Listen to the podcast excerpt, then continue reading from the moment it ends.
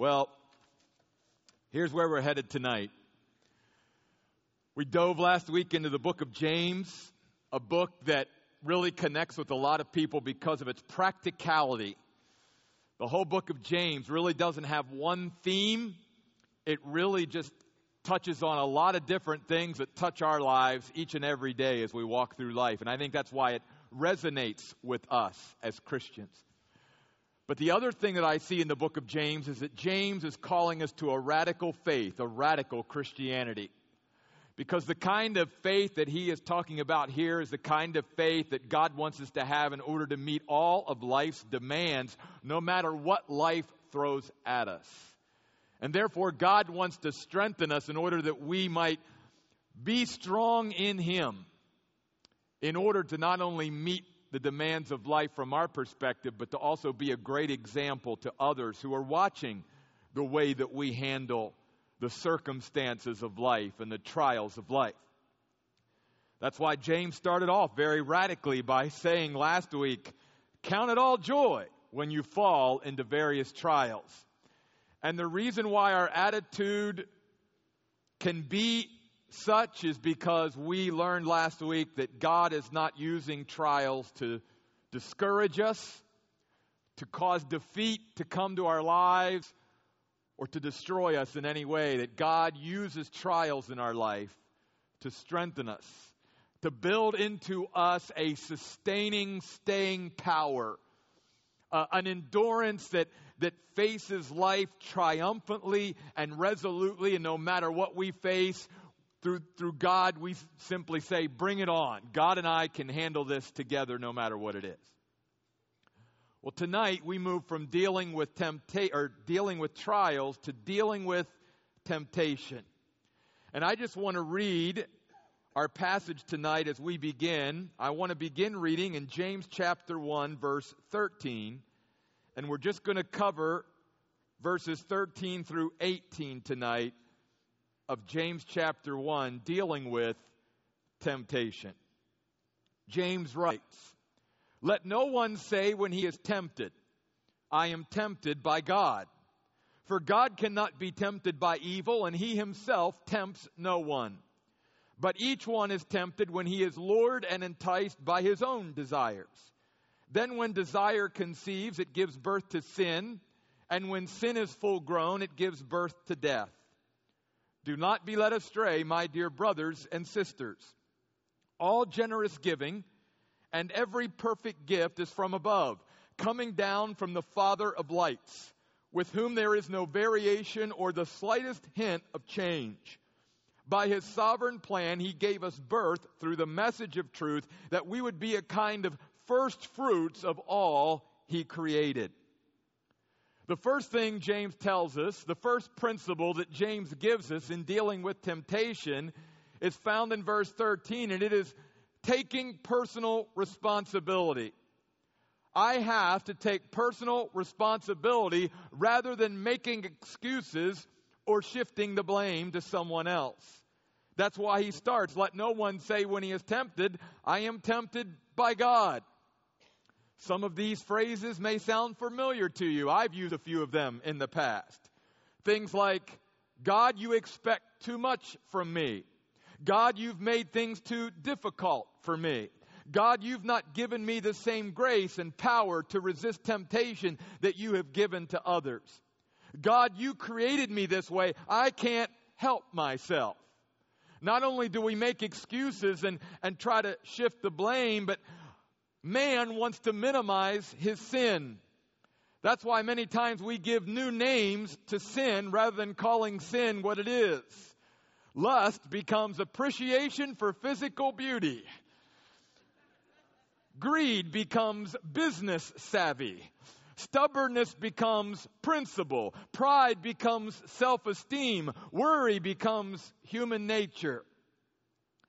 And ever since the beginning of time, men and women have been unwilling to take responsibility for sin and for how we have dealt with the temptations of life. And we've tried to say it's God's fault or someone else's. In fact, keep your finger there in James and go back to the very first book of the Bible, the book of Genesis, to Genesis chapter three. In fact, we're going to go back there now, and then we're going to go back there later. So if you have a bookmark, just go ahead and mark Genesis chapter three. I want to pick it up in verse eight.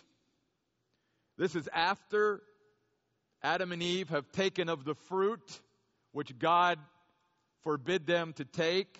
They've already eaten it. Their eyes have been opened. And now the Bible says in verse eight, "Then the man and his wife heard the sound of the Lord God moving about in the orchard at the breezy time of the day. And they hid from the Lord God among the trees of the orchard." First thing, though, isn't it great that we have a God that he, even when we willfully and clearly disobey him, he still seeks after us? He doesn't let us go. That's exactly what he was doing here. "And the Lord God called to the man and said to him, 'Where are you?'" Now God knew where they were. "The man replied, 'I heard you moving about in the orchard, and I was afraid because I was naked, so I hid.' And the Lord God said, 'Who told you that you were naked? Did you eat from the tree that I commanded you not to eat from?'" And here it comes. "The man said, 'The woman you gave me. It's her fault. She gave me some fruit from the tree and I ate it.'" Adam did not take responsibility. He made excuses. He shifted the blame to someone else. Well, it doesn't stop there. "The Lord God said to the woman," verse thirteen, "What is this you have done?' And the woman replied, 'The serpent tricked me and I ate.'" You see, this problem of not taking personal responsibility and making excuses for our sin and calling it by other names and trying to shift the blame has been part of the human existence ever since the fall of men back in Genesis chapter three. The first thing all of us need to do to begin to see a turnaround in our life, to begin to see those old habits conquered and, and victory in areas where we have not seen victory before, is simply to begin by taking personal responsibility for my attitude and my actions. Because it is at that moment that God then can begin to work. If you go back to the book of James, chapter one, verse thirteen, James also says, "Let no one say when he is tempted, 'I am tempted by God,' for God cannot be tempted by evil, and he himself tempts no one." Now, this phrase causes a lot of confusion, because many say, okay, logically, James says God cannot be tempted by evil, and yet I know my Bible tells me that Jesus is God, and, and my Bible tells me the story of Jesus being tempted by Satan in the wilderness, so how do I get that to fit? The key is in James chapter one verse thirteen, notice he says God cannot be tempted by evil. He doesn't say God cannot be tempted at all, or that God could not be tempted by Satan, or that God could not be tempted by some other being.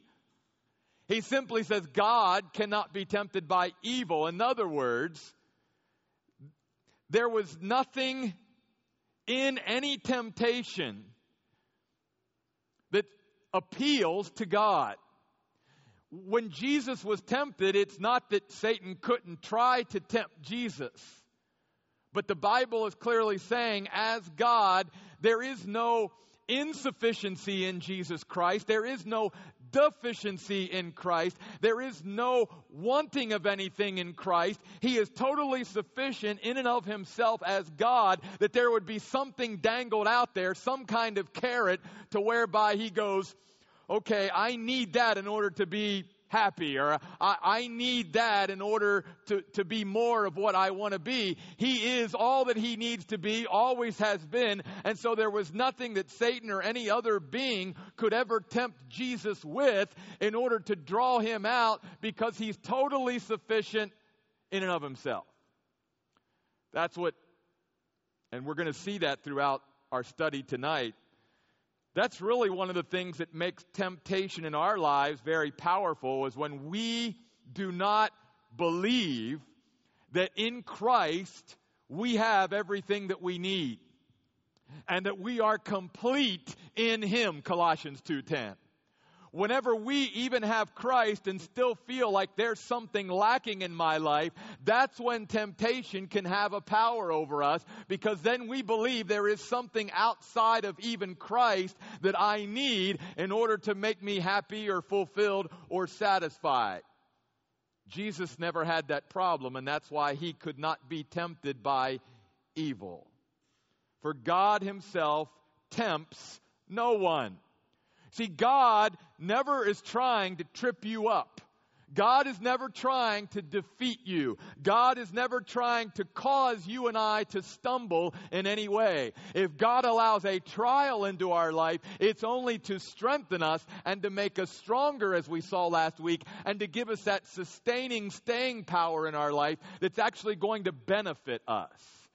But God never tries to trip us up or cause us to stumble. It is not even in His nature as God to do so. But notice what verse fourteen of James chapter one says. First of all, each one, meaning that temptation is a universal problem. Each one is tempted. Speaks to not only the universal nature of temptation, but the reality of temptation. Everyone is tempted. And temptation is not a sin. Again, going back to Jesus. Jesus never sinned. It wasn't a sin for Jesus to be tempted. The sin comes when you and I give in to the temptation. In fact, my personal belief is the, the stronger we grow in Christ, the, the more we move forward in our relationship with Christ, the more our spiritual enemies and the more our flesh is going to try to work against us. I don't necessarily think that the Christian life gets easier. I think the trials and the temptations can really be ratcheted up, if you will, as we move on in Christ. But each step of the way, if we're growing and we're getting stronger, we can meet each of those greater temptations and greater trials because we are Jesus strong, as we talked about in Second Timothy this summer. Each one is tempted, notice, when he is lured and enticed. The word lured is a hunting term. The word enticed is a fishing term. The word lured in the original language means to bait a trap. The word enticed means to bait a hook. And so therefore it speaks here of the seductive nature of temptation. Obviously, you know, Satan knows most of us aren't going to go out there and put that hook in our mouth. But if I put a bait on it, just like we do with fish, and it looks good and the hook is hidden, and we can't really see the hook until we take a bite, then we're more apt to give in to the temptation. And that's exactly what we see happening here. We've got to realize that in these temptations, we're being baited, either by a trap or by a hook. And how widely different does sin appear after it is committed from what it did before. Before that sin is committed, man, it looks really good. You don't see the negative consequences, the ramifications, all of that. It looks like this is what I've always wanted. I, I need this. I deserve this. And then we take the bait. And just like that fish or that bear or whatever that, that takes the trap or takes the hook, there's a lot of pain involved on the other side of that. That's part of the reason why, even in this context, though we talked about it last week, in the midst of trials, God wants us to ask Him for wisdom, which is that skill of being able to live life. We can also ask Him for wisdom as we go through life with these temptations that pop up. Because God's wisdom in verse five is going to give us that insight, that ability, that discernment that we need to see beyond the bait, to see beyond the lure, and to see the hook or the trap that's involved underneath of it all. And then you'll notice in verse fourteen, Each one is tempted when he is lured and enticed by his own desires. Going back that the ultimate culprit, the ultimate one who's responsible, in a sense, the one who builds and baits my own trap is me. Because those temptations would have no power over me if in and of myself I felt complete and sufficient and that there wasn't anything lacking that I needed to grab a hold of to find some kind of satisfaction and fulfillment. So really, though Satan can dangle something out there, so so a demonic force can dangle something out there, though my flesh can, so the world can dangle things out there, they cannot make me take the bait. That comes from my own desires of wanting to have something that I feel I need in order to be happy. My own desires. In fact, keep your finger there in James. We're going to be turning to a lot of scripture. Well, not a lot, but several. Go back to the Gospel of Mark. This is a watershed passage that Jesus gives us here in the Gospel of Mark, chapter seven, beginning at verse eighteen. Mark's Gospel, chapter seven and verse eighteen. And the reason why I say this is a watershed gospel is because the religious leaders of Israel's day, as we know, were all hung up on the externals. And, and it was all about their righteousness was measured by what kind of contact they had with external things. And if they touched a, a dirty this or whatever, they were defiled. And it was all about externals. And Jesus comes along and basically turns it all upside down and says, no, no, no, you've got it all wrong. It has nothing to do with externals. It has to do with the human heart. Notice what Jesus says in Mark's Gospel, chapter seven, beginning at verse eighteen. He said to them, "Are you so foolish? Don't you understand that whatever goes into a person from outside cannot defile him? For it does not enter his heart, but his stomach, and then goes out into the sewer. This means all foods are clean." I'm going to stop there for a moment. I could spend the next thirty-five minutes that we have talking about that in the context of the world in which we live. I will not. Can I just tell you that when people say, should I stay away from this or what? The all foods are clean. That's all I'm going to say. Okay, let's move on. So go home and have that piece of pineapple upside down cake, all right? Jesus has blessed it. Just don't have two pieces, all right? He said, what comes out of a person defiles him, for from within, out of the human heart, come evil ideas, sexual immorality, theft, murder, adultery, greed, evil, deceit, debauchery, envy, slander, pride, and folly. I think he's covered it. All these evils come from within and defile a person. You see, from Jesus' point of view, the problem is the human heart.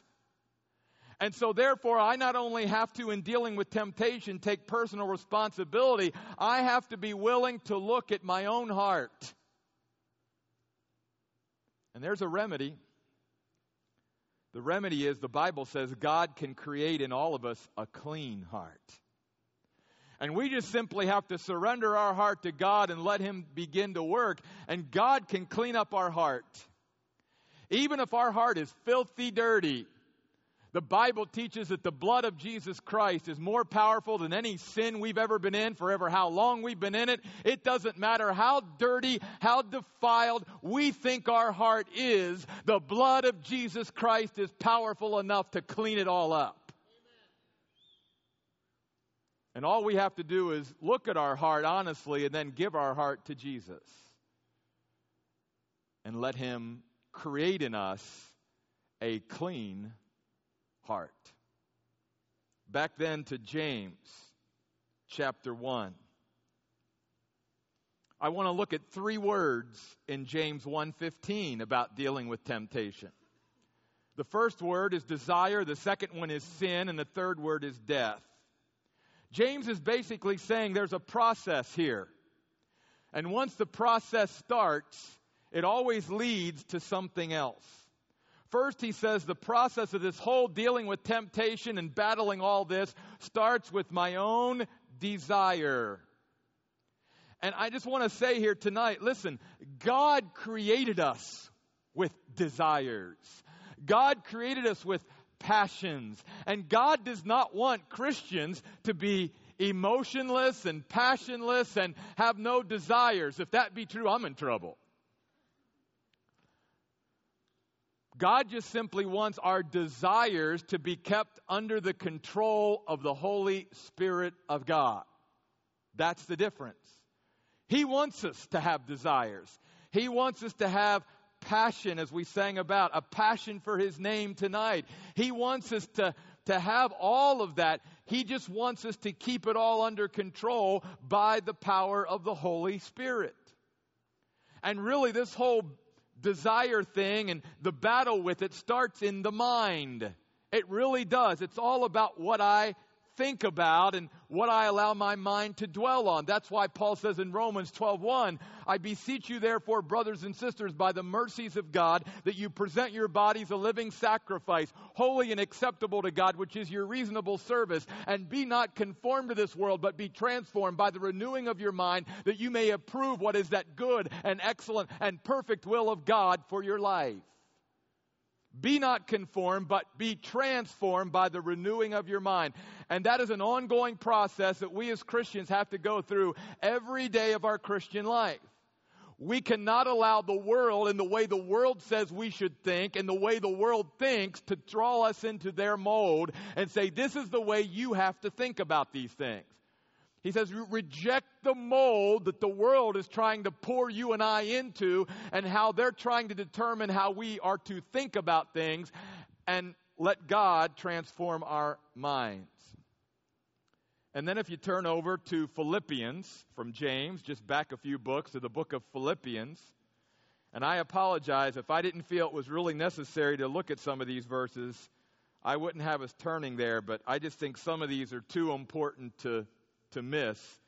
In the book of Philippians, chapter four, the whole chapter is really about enjoying the peace of God, the tranquility of mind that God wants all of us to enjoy. And there's different steps here. In fact, when I really struggled with anxiety and stress and panic attacks and all of that, Philippians chapter four was one of those passages I just continually went back to and allowed God to work and use in my life. And there's many different things, you know, pray instead of worrying about things and all of that. But then in verse eight, notice he ends this passage this way. Philippians four eight, finally, brothers and sisters, whatever is true, whatever is worthy of respect, whatever is just, whatever is pure, whatever is lovely, whatever is commendable, if something is excellent or praiseworthy, think about these things. You see, God says, for the growing Christian, for the Christian who's living this radical faith, who wants to stand up to temptation, one of the things we've got to build into our lives is disciplined thinking. We've got to get rid of what we call stinking thinking. And we've got to push those, those false things out of our mind, and we've got to replace them with the truth of God, and we've got to saturate our minds with the Bible. That's why the psalmist says, your word have I hid in my heart that I might not sin against you. It truly is a saturation of our mind. And it's not that those thoughts won't come in. It's just that we've got to learn to replace them more quickly and not dwell on them. Many times our struggle comes because we drown in our own thoughts. Thoughts that aren't true, thoughts that aren't biblical, thoughts that aren't Christ honoring. And we've got to learn to discipline our thinking. Can I just say it's a process? It's not something that if you struggle with your thought life, you're going to go from point A to point Z overnight. It doesn't work that way. But God can begin to work on our thought life and on our mind and transform it so that, like Paul said in Second Corinthians, I can learn to bring every thought into the captivity of Christ. And that what I am thinking about, what I'm meditating on, what I'm dwelling on will honor Him, and it will also give me a tranquility of mind. See, the Bible says in John eight forty-four that Satan is a liar, has been a liar from the beginning. He's the father of lies, and Satan is always lying to you and me. We also know we live in a world where we hear lies every day. Sometimes we even lie to ourselves. And what we have to learn to do is get rid of those lies and replace them with the truth of God. That's why Jesus said, you shall know the truth, and it will be that truth that sets you free. Disciplined thinking. Then if we go back to James, also part of this desire is trying to control, again, our, our wants and separating our wants from our needs. And sometimes we say things like, I have to have this, or I deserve this. And that's where the desire begins. You see, it begins in the mind with a desire. That desire is fueled by the fact that even though we have Christ, we still think that we need something else, that there's some kind of deficiency or insufficiency in us. There's something lacking in us, and that there's something out there in the world or someone else out there in the world other than Christ that can meet that deepest need of my soul that really only Jesus can meet. And so it starts in the mind with that desire. That's why First Timothy six six says, godliness with contentment is great gain. For we brought nothing into this world. It is certain we can carry nothing out of this world. Therefore, since we have food and shelter, let's be content. But many Christians, we struggle with that. Really, God? Food and shelter? That's it?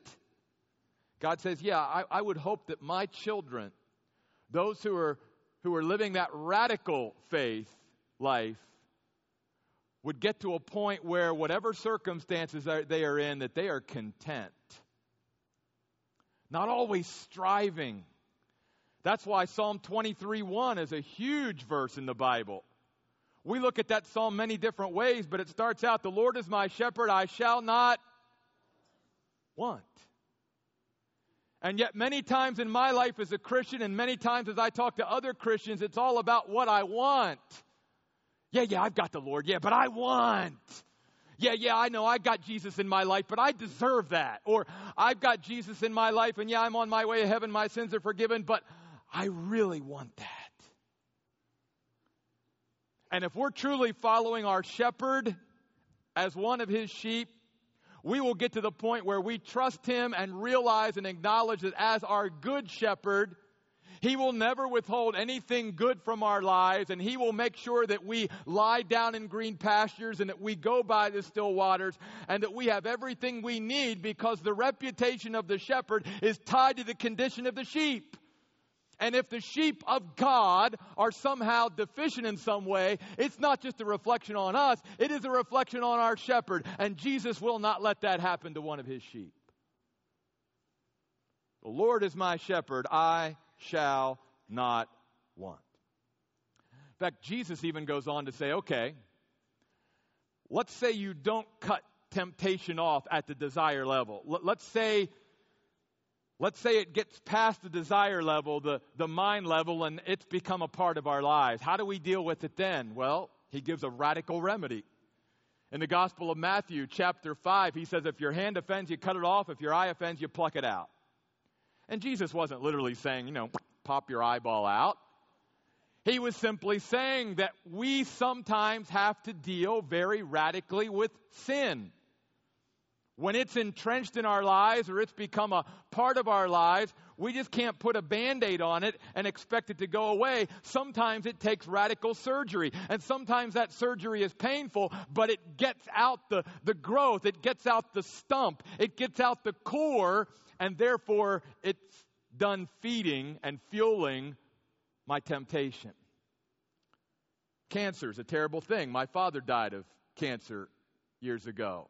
We've all been touched by it. And many times, you know, a doctor will say, hey, you, you have cancer, but we can operate and we can get it out. Now, none of us likes to go through surgery. But if we know that a surgeon can go in and, and can take that cancer out, yeah, that's that's pretty radical, but that's going to give us back our life. It's going to give us back our health. And spiritually speaking, yeah, it, it may be radical sometimes that we have to literally cut our hand off and pluck our eye out. And, and really what Jesus is saying is remove all those negative triggers in your life that fuel that desire. If you just simply know that this is something that fuels that, then get rid of it. Then I want to go on to sin. Let's talk about sin for a minute, because we don't hear a lot about sin. One of the things the Bible says about sin in the context of temptation is that sin is pleasureful for a season. You see, it's wrong to teach people that, that sin doesn't have some kind of pleasure connected to it. The Bible teaches in the book of Hebrews, chapter eleven, verse twenty-five, that sin is pleasureful for a season. That's part of what makes sin so attractive sometimes. That's why some people say, but it feels good. Yeah, it feels good for a while, until it begins to take over your life, until it begins to show up the negative consequences and ramifications. You know, no, no drug addict thinks that these drugs are going to take over their life and totally become their life. They don't think that when they start out. But eventually it just consumes their life. I didn't think when I started to worry and be anxious about things that my life would end up almost paralyzed by stress and anxiety. I didn't start it out that way. Sin is pleasureful for a season. So we've got to be careful that, again, we don't measure how something feels and try to say, well, that rationalizes it. I've heard people say that all that. Well, but this relationship just feels right. It just feels good. If it's not of God, if it's not of His Word, then it's wrong no matter how it feels. And we as Christians are not told to walk by our feelings. We are told to walk by faith. And again, it's not that God wants us to be feeling less or feeling nothing. He simply wants our feelings to be under the control of the Holy Spirit. Another thing we learn about sin is in the book of Proverbs, chapter five, verse twenty-two, where the writer says that we are held by the cords of our own sin.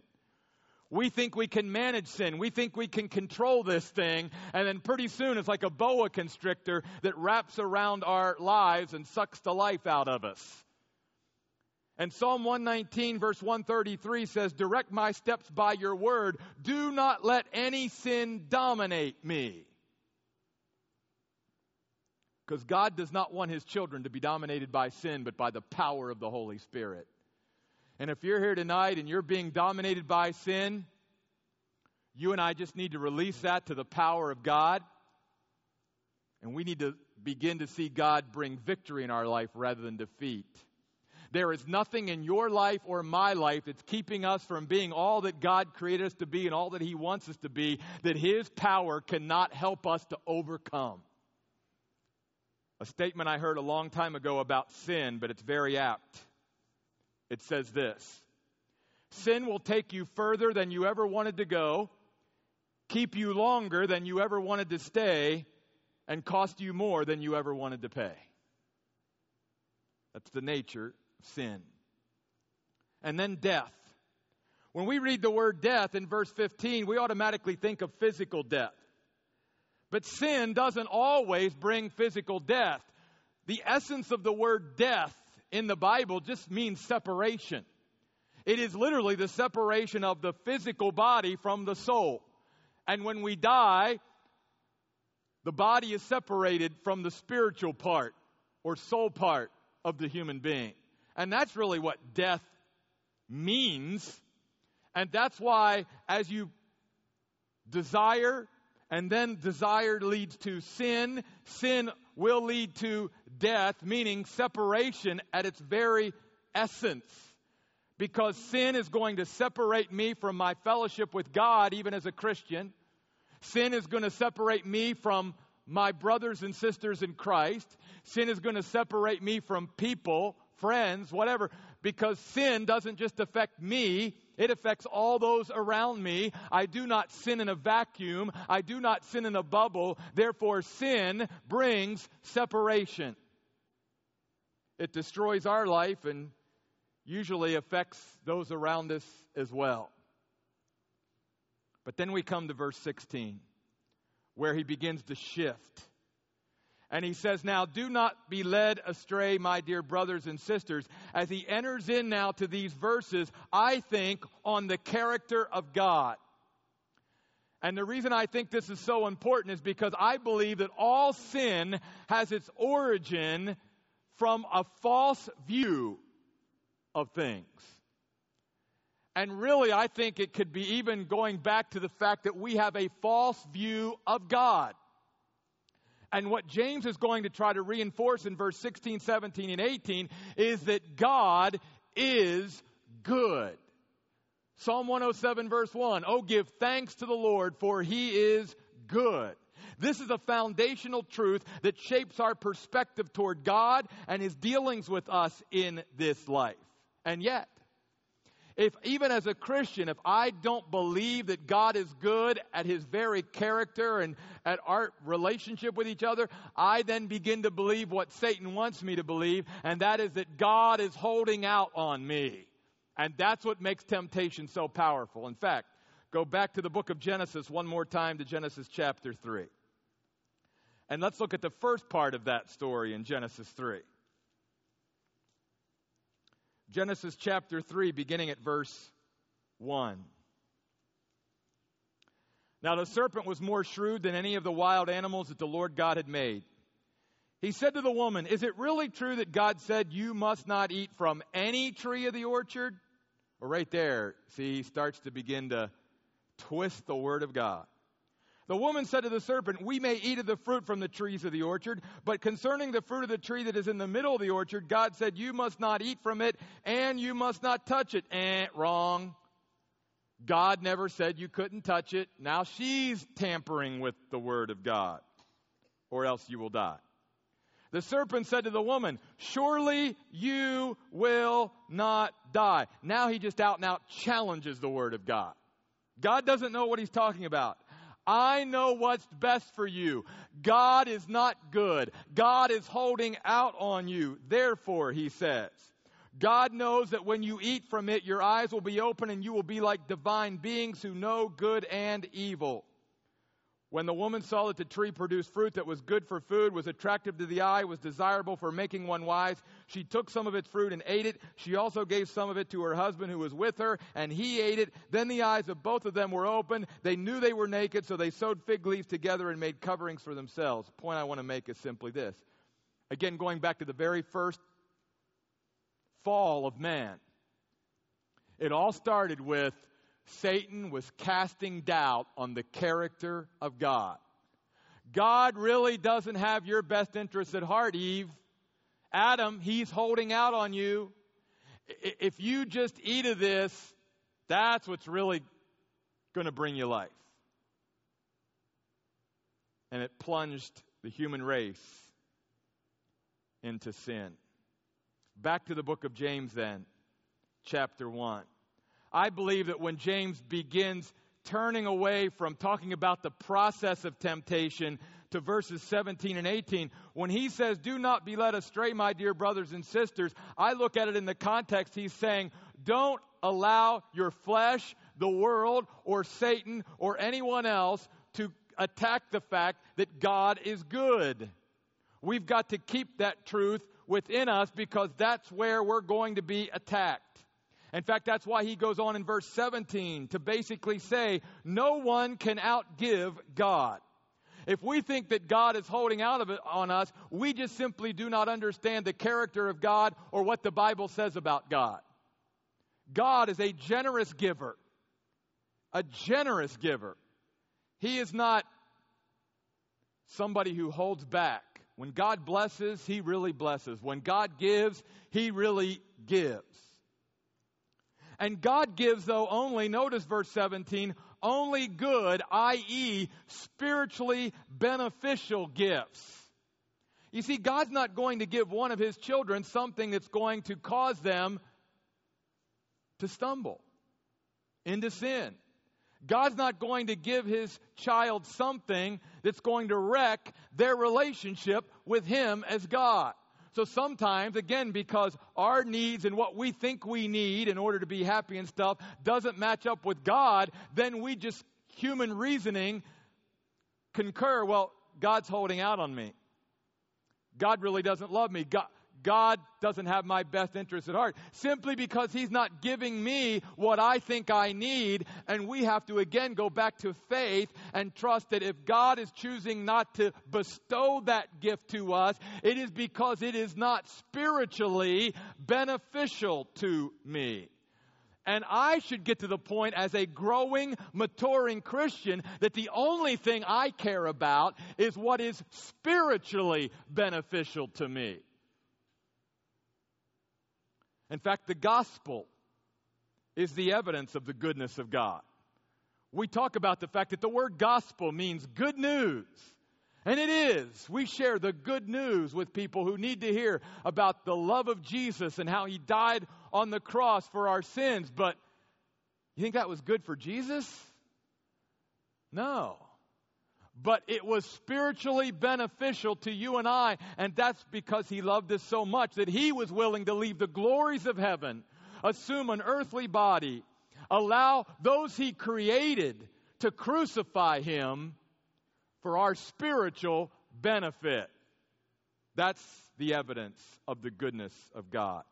And we've got to get to a point in our walk with God where we truly believe that God will never withhold anything that is truly good from my life. Don't have to answer that tonight, but do you really believe that? Do you really believe as a Christian that God will never withhold anything that is truly good from my life? All generous giving, James says, and every perfect gift is from above, coming down from the Father of lights. Light. You see, in temptation, the bait is set, the trap is set, and there's deception there, there's darkness there. With God, there is no darkness, there is no deception. What you see is what you get. He's not trying to trick anybody. He's not trying to deceive anybody. He's not trying to bait a trap. He's not baiting and switching anything. He's simply giving, and he's giving everything that is for our spiritual benefit. And James says God will never change. The end of verse seventeen. We never have to worry about God getting to a point where he begins to bait and switch or begins to give me something that's really not spiritually beneficial. I can go to bed tonight knowing that God has my best interests at heart, that I will never be able to outgive God, that God is a generous giver. He wants to give me only good things that will spiritually benefit me. But again, that goes back to the character of God. And it goes back to my concept of God. And that's why if my concept of God is a faulty concept, it's going to affect the kind of hold that temptation can have in my life. So quickly, as we're wrapping things up tonight, let me just review. The first thing is I need to take personal responsibility. That's the first thing I need to do in dealing with temptation. Second, I have to look at my own heart. And if my heart in any way needs cleaned up, I need to give my heart and surrender my heart, because God can create a clean heart. I also need to evaluate my concept of God, because all sin takes its origin from a false view of things. And if I have a false view of God, then that's going to affect the power of temptation in my life. That's again why I encourage people to read their Bible and study their Bible and get into Bible studies, because nowhere can we get a clearer picture of who God really is and what his character is than from the Bible. And therefore, the more I study the Bible, the more I really understand how good God is and the fact that he will not withhold anything that is spiritually beneficial from my life. Notice, in fact, as we close tonight in verse eighteen, that James continues his point on the goodness of God as he mentions the best gift of all. That is our new birth through the Lord Jesus Christ. That we have been given a new birth into the family of God. And that this was a plan from God. God didn't uh, wait for us to reach out to him. He reached out to us and gave us birth through the message of truth. That's important in this passage because, again, temptation gets a foothold in my life because of its falsehoods. And I believe that which is false. No, I've got to cling to the message of truth. It is what brought me to salvation. It's what brought me into a relationship with Christ. And it's what's going to continue to help me to navigate my life even after I'm a Christian. I've got to cling to the message of truth. You shall know the truth, and the truth will set us free from all temptation and everything that tries to wrap around our lives and suck the very life of God out of us. In fact, Paul says in Romans eight thirty-two, "Indeed, he who did not spare his own son, but gave him up for us all, how will he not also, along with him, freely give us all things?" Paul's basically saying, if the greatest need of human beings is the need of a Savior, the need of having our sins forgiven, the need of a relationship with God and being reconnected with God, and we believe that God met that greatest need of my life on the cross of Calvary and on Jesus' resurrection, then do I not think logically that God will meet any lesser need in my life that's truly a need? You see, the Bible argues from the greater to the lesser. The greatest need that you and I had as a human being was the need of a Savior, and God met that need. Therefore, there is no other need that will ever come into my life where I can say, well, that's greater than the need for Jesus. No, there will never be anything like that. And so God is simply saying, if God was willing and able to meet that need, then he can meet every other need in our life. We just need to look to him and trust him and realize that because the Lord is my shepherd, I shall not want. At the very end of verse eighteen, notice our purpose as Christians. Our purpose is through the message of truth that we would be a kind of first fruits. The first fruits is an Old Testament term. It spoke about that which was set aside, consecrated to God as a means of thanking God. It wasn't a way of earning God's love. It wasn't a way of earning a relationship with God. It was simply a way of thanking God for all that he had done and for the blessings that he gave. And we as Christians, the Bible says, are to be first fruits. We're not to give God the leftovers of our life. We're not to give God that which is seconds. We are to be the very first fruits, giving our lives, as Romans twelve one says, back to God as a living sacrifice, thanking him by our life and the way we live our life and by standing up to temptation and by realizing that these trials are only there to strengthen us and taking us to a whole new level. That's what God wants us to be. First fruits. And then notice our value. Our purpose is to be first fruits. Our value is, notice, he says, you guys are first fruits of all that God created. You see, from God's standpoint, it's not that he doesn't value all that he created, but he's saying that you as human beings are of more value than anything else I created. You see, the Bible doesn't teach what what others teach in that, well, we're just all alike. You know, the plants, the animals, human beings, we're just all from the same muck, and we're all of equal value. No, that's not what the Bible teaches. The Bible says, in fact, Jesus says back in Matthew six, he says, look, God even knows when a sparrow falls from a tree. So God values everything he ever created. But he turns to the human beings and he says, but you are of more value than them, looking at the birds. And you and I have to come to realize just how valuable we are to God. Listen, again, God values all the animals he ever created. They're wonderful creations of God. God values his creation. In the book of Genesis, everything he created, he said, it's good, and it was. But you and I are the only part of God's creation that Jesus Christ died to have a relationship with. That's what sets us apart from every other part of God's creation. No other part of God's creation can have a personal interaction with the personal God of the universe. Only you and I as human beings have that privilege, and James is calling us to live out that privilege and to take advantage, if you will, of that privilege as the first fruits of all that God created. First Corinthians ten thirteen. Listen to what this verse says. No temptation has seized you except what is common to man. and God is faithful. Goes back to the character of God again. He will not let you be tempted beyond what you can bear, but when you are tempted, He will also provide a way out so that you can stand up under it. First Corinthians ten thirteen. I have to believe in every temptation of life that God is giving me a way out. I just need to take it.